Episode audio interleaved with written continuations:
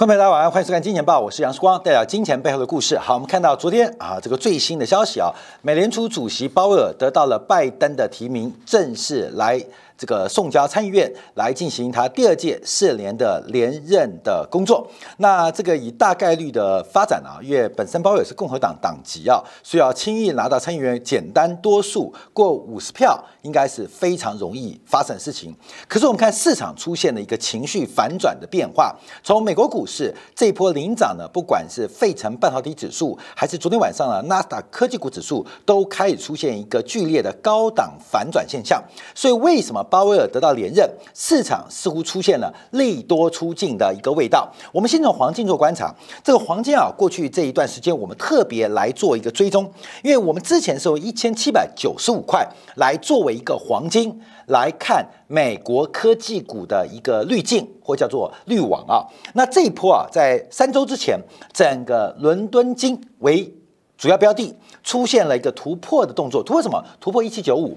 我们在两周之前，我们提到黄金非常有可能是一个逃命坡，或是一个假突破，应该以逃命坡来做论述。那到今天为止，我们看到黄金这一波的高点大概在一千八百七十块到一千八百八十块，我们大概就在这个价位啊，提醒大家注意到黄金可能会是一个逃命坡。那到今天为止啊，我们看黄金目前重新。回撤不仅是一千八的整数关卡，更重要是一七九五这条重要的价值线会不会被跌破？一旦一七九五跌破，包括了黄金的泡沫或是叫逃命坡行情确认，那也更代表的是美国科技股在过去这半个月的强烈走势，也是为一个非常非常重要的邪恶的。陌生段，所以目前要观察黄金。那当然，国美你家做投资投机，你去空黄金的话，那可能赚钱。还是提醒大家注意到，呃，杠杆跟投资风险啊，因为没有任何的价格是确认的，我们只能从宏观经济当中来做一个大胆的假设或预测。可是，假如官媒来进行价格的投资投机，从逃命坡的假设，当然到今天为止应该是获利满满。可是还是要注意到，因为赚钱会有。赔钱也会有，这市场的预测价格是随机的，所以观众要注意到自己的风险啊，停利停损自己抓好。好，现在从黄金做观察，这个逃命坡几乎就要做确认，黄金不是黄金的逃命坡，更是美国科技股邪恶最后陌生段的确认。所以黄金一九一旦跌破，整个科技股的陌生段就应该要宣告结束。为什么这样讲？等一下马上做说明啊。除了黄金我们观察之外，另外我们看到的是美元指数啊。这美元指数啊，其实市场上到目前为止啊，慢慢逐渐的翻多。我们自始至终一直对于美元指数是一个乐观看待的。在昨天晚上，美元指数再创新高，来到九十六点六。我们这边画出来是这个五分钟线啊，特别是是昨天拜登正式提名鲍威尔作为。美联储主席，而布雷纳德担任美联储副主席之后，这个美元瞬间是出现跳高，也使得日元啊，相对于美元来讲是贬破了一百一十五块。那另外欧元一点一二也微微呃危在旦夕啊，所以美元大幅的转强。目前它的冲击波主要是针对发达国家啊，这影响是非常巨大的。另外一些边缘国家或一些比较。初级的新市场冲击影响也是比较明显的，所以美元的收缩跟美国正在进行一个美元信贷周期的扩张结束，关淼要特别掌握留意啊，因为之前我们提到，常常从日线做观察啊，我们之前提到的是在九十五点五的位置啊，九十五点五的位置，九十四点五位置啊，在这边就这个点被突破，基本上美元的信贷脉冲。扩张周期就会结束，而为什么看之前节目啊？就是美元的信贷，我们之前都讲人民币信贷脉冲，那我们讲美元的信贷脉冲，美元信贷脉冲，按照过去长期的统计跟回归资料，美元的信贷脉冲最后会以美元转强做确认，做什么确认？扩张周期的结束，所以美元已经做突破，而美国股市包括了贵金属为什么会走了一波？这一波就是我们讲的叫做邪恶的陌生段，或是一个重要的逃命坡方向。那目前基本上从几个条件互相做观察，美元继续往上，黄金一七九五快要做回撤了，那更不要讲科技股的一个喷出之后的大幅度的回归，这可能都是关键要特别做掌握跟留意的。所以目前我们从整个重要的几个方向来做观察。好，接下来我们要讲为什么了。好，我们先看一下这个昨天晚上啊，在这个美联储正式主席、副主席得到拜登提名之后。整个整个美国的加息预期，从联邦基金的利率期货市场做观察啊，现在这个升息的预期大幅度的提前，从明年的九月份，目前可能会提早到明年的七月份，同时预估明年下半年将会有两次升息的可能性。好，我们这边在讲这个图当中，我要先跟大家做说明，因为联邦的利率期货的交易虽然是真金白银，交易员在进行交易，可是他来预测。美联储的货币政策准确度并不高，准确度并不高，就是目前啊，这个结论就是目前市场上的预期是明年呃升息会从九月份更提早到七月，而且明年会有两次在下半年两升息。但我还跟大家先破梗啊，破梗就这个预测美联储的货币政策长期观察联邦利率期货市场其实并不准啊，并不准啊。先跟大家提到，好，那不准为什么要讲呢？因为它不准是不准，它对于联邦货币啊，这个 FED 的联准会的预期，货币政策预期不准，可是它代表了市场的风险偏好，代表的是市场的风险偏好。这个风险偏好，哦，对于资产价格，不管是股市、房市或贵金属或商品，就很准喽。所以这个联邦利率期货市场的预期，第一个跟大家报告，它虽然是预测美联储的货币政策。但我跟他报告，通常是不太准。可是对于资产价格的短期、中期的走势，它代表的是风险偏好的增加，还是风险偏好的保守？风险偏好的增加，代表投资人对于风险的畏纳跟接受程度是走阳的，就是胆量越来越大。那风险偏好走缓，代表大家厌恶。不确定性、业务风险，那估值或价格就会下跌啊。所以从昨天做观察，呃，这个目前联邦利率期货市场对于整个资产价格的估值继续进一步出现恶化。哎，观众不要忘记哦，它继续恶化，继续恶化，可科技股、跟技术都转强。所以为什么我们在这一周以前，在两周左右的时间，我们提到从黄金的逃命坡来看科技股的邪恶的。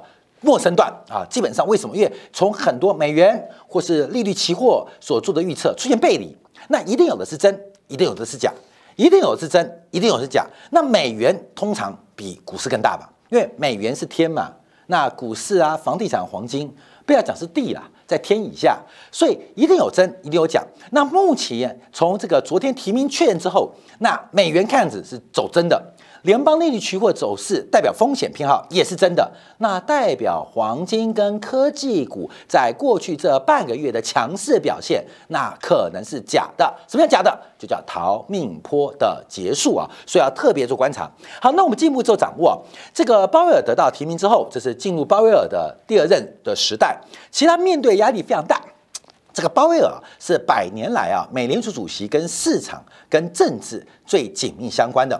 这个，鲍威尔创下了一个非常重要的先例，就几乎在每一次美联储的利率决策会议之后，会召开记者会，提供记者问答的机会。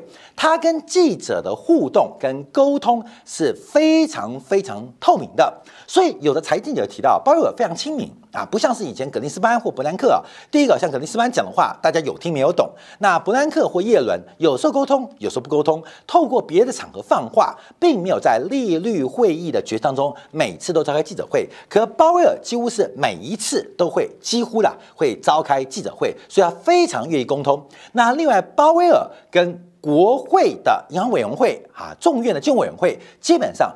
互动频繁的程度是超过历年历届的美联储主席，所以鲍威尔是最跟国会互动，也跟财经媒体记者互动。最为紧密的一位主席，那就是他深度参与政治啊，深度参与政治。那现在要观察，因为美国目前碰到的经济问题，第一个自然价格高涨。等一下我们看美国成屋销售数据啊，非常明显，美国物价走高，而美国的完全就业到底达成了没有，是个非常复杂的过程。再加上全球化的倒退，所以美联储碰到问题很复杂。这是一百零七年美联储。二一九一四年成年来最复杂的时刻。那他特别提到，在获得拜登的提名之后，他做了什么承诺？他做什么承诺，引发整个市场剧烈的回调？他第二提到通胀。提到通胀啊，关键由于我们看到过去一段时间，鲍威尔对于这个通胀问题是基本上是非常非常的鸽派，也非常非常具有高度的忍耐性啊。那现在就可以答案就出来啊，基本上就是为了争取美联储主席的再度提名，期望能够再度连任。那既然被提名了之后，哎，他是不是讲真心话？他把通胀摆在他最关心的位置，通胀维持高位的话，将会给美国家庭带来损失，尤其是那些无法。应付日益高涨食品、住房、交通必需品的这些成本的家庭，我将使用美联储的工具来帮助就就就业跟资源经济对抗快速上涨的消费者价格，并防止更高的通胀变得更根深蒂固。这是过去半年以来鲍威尔对于通货膨胀最强烈、最为紧缩、最为鹰派的讲法。啊，各位朋友得到了政权了嘛？啊，得到提名，这大势已定了，基本上不可能收回这个提名权。而且按照他共和党籍还有多数执政党的名字，民主党的支持当中，他的简单多数参议院是应该通过，没有问题啊。所以忽然啊，忽然啊，嗯，把哥的面具拉掉啊。是一只大老鹰啊，是啊，大老鹰。原来它之前是装的是猫头鹰啊，这装的很可爱啊，猫头鹰乖乖的，看起来好可爱，像只鸽子一样。其实它就是大老鹰。所以昨天啊，才得到美国总统拜登提名之后，他一反过去的言论，对于整个通胀问题，对于物价上涨，基本上还有通胀预期，他给出非常具体、强烈的一个说法，非常强烈的说法。好，等一下我们再回来讲通胀预期啊。我们先看到昨天两位提名权提名人啊，一个是主席鲍威。一个是副主席布雷纳德，那他们任期基本上会从明年二月份正式开始，正式开始。那市场上会怎么定义他们的这个任期啊？定义他们的一个动作，那是把就业当做核心，还是把通胀飙升作为一个关注的核心？这是我们要做观察。因为布雷纳德啊，基本上呃是美联储呃过去他就是理事啊。呃，最为最为容忍通胀的一位委员们，而鲍威尔相对是中性偏鸽，所以他们两个得到了主席、副主席。我们知道啊，西方的民主政治就是换了屁股会换脑袋啊，屡见不鲜。只要这个屁股换了啊，基本上脑袋也跟着换了啊，对啊，像台湾一样嘛，这个核四电厂、核能电厂的这个负责人，呃呃，支持负责盖核电啊。那换了政党，换了位置啊，觉得核能电厂不安全啊，对，很好笑。他签了字啊，啊，不是被黄世秋都抖出来的吗？还拟定了核四重启计划。现在说谁抓谁说的？谁说的？哪个内鬼露出来了？因为换了屁股就会换了脑袋，这是西方民主政治常常的这个呃观察啊。所以布雷纳德还会那么割吗？啊，还会那么割吗？那贝尔会那么割吗？不一定。好，那我们看一下，因为基本上他们对于通胀是过去比较容忍的，那特别强调维持购债规模，还有宽松的货币政策，用以推动劳动市场的经济复苏。那目前要观察啊，观众观察，因为啊，这个美联储的整个决策架构在呃拜登提名之后，目前还有非常大的悬念，就是七人的啊，七人的上书房，我们叫商书房啊，七人的这个。这个美联储货币的政治局，这个七人当中还有三个空缺，还有三个空缺。本来啊，本来是六打一，六个共和党啊，五个共和党还缺有一个，五个共和党。打一个民主党的布雷纳德，现在现在是三打一，可是还有三个空额，会不会被提名？特别是美国一个非常关键的位置，就是美国还有个副主席主导监管的相关事项。那现在大家观察有没有可能是美国非常著名的民主党进步派的参议员沃伦有没有可能？进入美联储做官员，沃伦是美国破产法的专家，他从教职进入了政坛，一直对于金融业、对于金融监管是他研究的专项。那他在参与参与参议员的大选当中啊，势如破竹，深受选民的爱戴，应该是麻州啦，这个高知识分子比较聚集的州。对于沃伦的制度是非常非常高的。但这一次他有没有可能进入美联储的理事门？这个几率呃不大。可是他会不会是个黑马？我们要观察，因为这七人理事会会不会代表美联储的货币政策会从原来的鸽转为鹰，原来的右派转为左派？昨天在经济部分，我们更带出来了昂格鲁萨克逊的白人跟犹太集团的利益冲突，所以在这个角力当中。目前来讲是平分秋色啊，就两个利益集团的牵扯是平分秋色。可是后面的提名要特别做观察哦，特别做观察，尤其是这个鲍尔之前深受这个炒股门的这个呃这个影响啊，基本上对于其他的理事，包括几个分行的总裁的请辞，目前整个话语权似乎是站在拜登这一边，站在民主党的。进步派的手上，所以这个提名也是我们要特别观察的哦。这个会在什么时候？就在这未来一个月会把这三席给补满啊，补满这个非常非常关键了。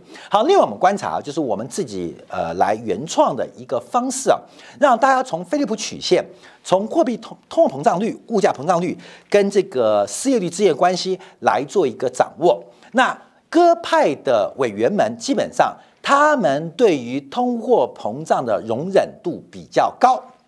对于失业率的容忍度比较低，好，说关没有？我们这个是原创啊，所以昨天我们在经典感部分啊，先拿出来跟大家做一个观察。今天经过微幅的修正，来跟大家修来做个报告。那怎么观察呢？就是每一个人心中都有目标。什么叫做菲利普曲线啊？就是菲利普，纽西兰的经济学家，透过研究这个一八五零年啊，一八五零年到一九呃十十九世纪中。到二十世纪中的英国一百年的这个数据来进行统计回归，出现的菲利普曲线，就是物价跟工资基本上是负相关，物价越高，失业率越低；物价越低，失业率越高。你也可以讲，失业率越高，物价成长越慢；失业率越低，物价成长越高。这是长期的一个负斜率曲线。那物价跟失业率。呃，每一位官员就是他比较 prefer prefer 哪一个重点，他不能说只关注一个重点。所以我们看到以布兰德来例，他基本上他的决策在这边，他对于通胀的容忍度非常高，纵轴是物价上涨，横轴失业率，可他对于失业率容忍度是非常非常低的啊，各位像这是叫鸽派，所以基本上通胀很高，我可以容忍，可是我不能接受失业率太高。好，各位那以这些包括像什么乔治的堪萨斯。呃，这个乔治的这个呃，堪萨斯分行的乔治，包括这个圣路易斯分行的布雷呃布莱布拉德啊，他们基本上他们就是这个形态，看到没有？就拉出来就是这个形态，看到没有？他们对于物价上涨的忍受度很低，对于失业度失业率的忍受度很高啊，看到没有？所以有不同的逻辑哦。这张图我们会长期为大家分析啊，因为很多人不知道什么叫鸽派，什么叫鹰派。基本上我们用菲利普曲线把它划分，那其中代表的是一个菲利普曲线的一个。经济学必考的一个理论，而这个理论到现在仍然是相对有效的。另外，从这个分布，大家所关注的焦点，让大家了解到什么是鸽派，什么是一派。有人关注的是失业率，有人关注的是物价膨胀的发展。那现在观察啊，因为这个鲍尔得到信任，那另外一个就是我们看到这一次啊，这个克雷拉克拉雷达，他是要在明年一月份任期届满。谁取代他呢？哎哎哎，布雷纳德，所以代表这名副主席的位置是往鸽派移动。那谁补这个理事的位置？那我们就要观察哦，因为布雷纳德补了他位置嘛，他补了他的位置，那代表这个副主席是大幅的往鸽派移动。那原来布雷纳德这副理事，他会继续鹰，继续鸽呢，还是会跑回来做鸽派？好，另外还有包括了监管副主席，就是奎尔斯啊，这也是十二月的重头叫重头戏啊，这焦点啊，那他会。由谁来接任？他是鸽呢，还是鹰？也是我们要做一个观察跟关注的方向。好，就花时间再跟大家做报告，因为时间关系啊。好，那现在我们提到一个重点，因为现在美国最大的问题是在美元信贷卖出周期其见到顶峰之后，见到顶点之后，现在要改行货币政策吗？尤其从整个目前投资银行，包括美国这个官方所公布的数据，二零二零年的经济成长可能比二零二一年会放缓，会放缓，也就是美国在明年度会有个。下旬周期，经济周期往下，经济周期往下。假如任何的加息动作，那无异于自杀，你懂吗？因为货币政策跟财政政策应该是逆周期，雨天送伞，晴天收伞，就是逆周期啊，逆周期。财政货币政策都一样，可过去一段时间他们是顺周期操作，所以股市啊、商品投资啊、房地产都在狂飙，可错过了啊，那时候该收伞的时候不收伞，现在现在开始要进行加息动作吗？那美联储会不会因为他们的一个提名的一个呃这个等待，错过了一个最佳的退场机会？这是我们做观察，就代表通胀有可能固化，也有可能失控的变化发展。好，那我们就要回来观察一下成屋销售，因为啊，其实现在很麻烦我们看这几天油价大跌嘛，这个拜登啊，联合了日本啊、印度啊，甚至跟中国打关系啊，希望全球的这个消费国啊，跟这个主要能源的消费国能够共同来抛售石油的国家战备库存，这种集合行为，希望希望能够把油价给干下去。好，那现在妙了。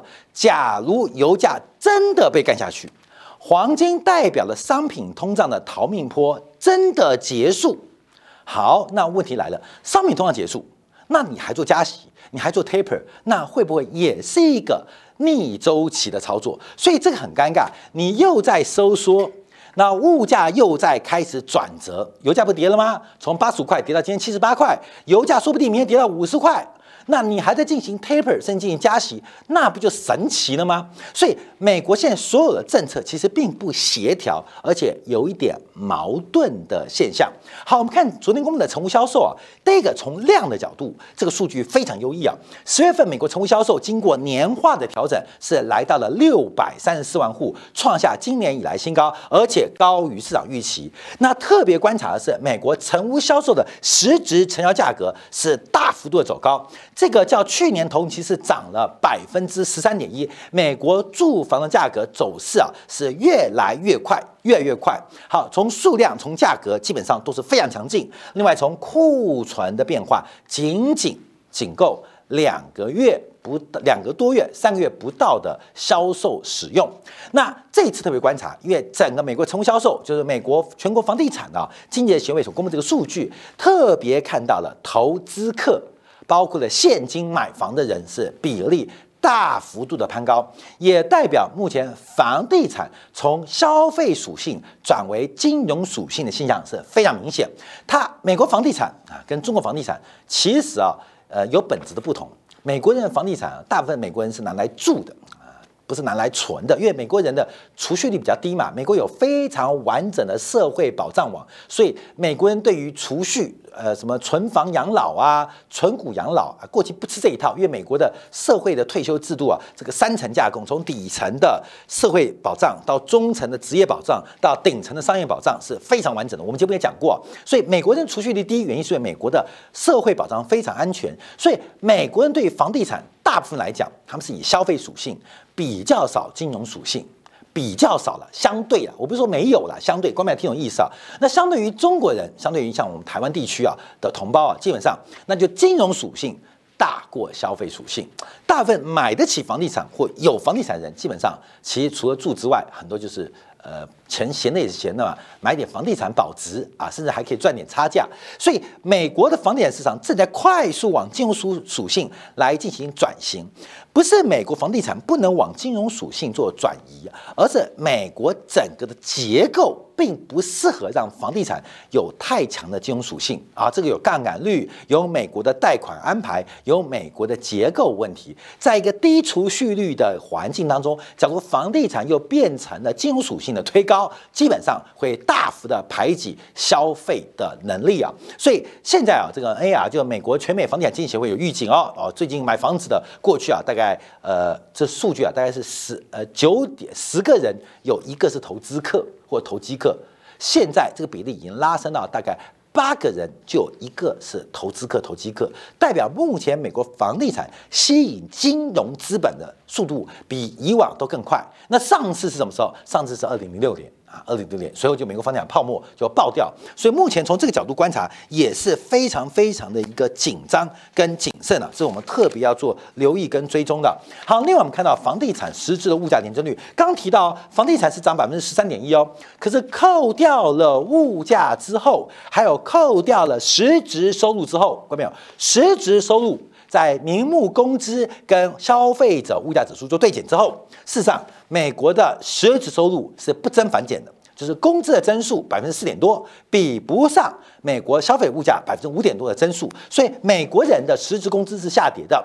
假如再把美国的实质工资拿去看房价，美国的实际房价涨幅速度是更快。而不是更慢。整个目前呢，我们看鲍威尔跟布莱纳德，包括新任的这个领导班长，开始在解决了任期问题之后，解决了屁股问题之后，开始想到了脑袋问题。什么脑袋问题？就是美国目前资产泡沫化的严重程度，到底这次通胀是因为供给推升的，还是需求拉动的？供给推升的是供应链的关系吗？还是有全球化倒退的因素，一个是短期的，一个是长期的。需求拉升的是美国经济力恢复了吗？还是因为单纯的金融资产价格、财富效益的外溢效果？这也是一个短期跟中期的问题。到底要做怎么解读观察？好，休息片刻，稍在今天的部分，我们来观察一下昨天晚上在鲍威尔获得提名之后，美国标了两个重要的国债。两年债跟五年债的标售非常的失败，由此我们看到通胀预期大幅度的走低，而实质利率出现了非常疯狂的反弹，这代表什么样的含义？休息一下，今两部分为大家做进一步的观察跟解读。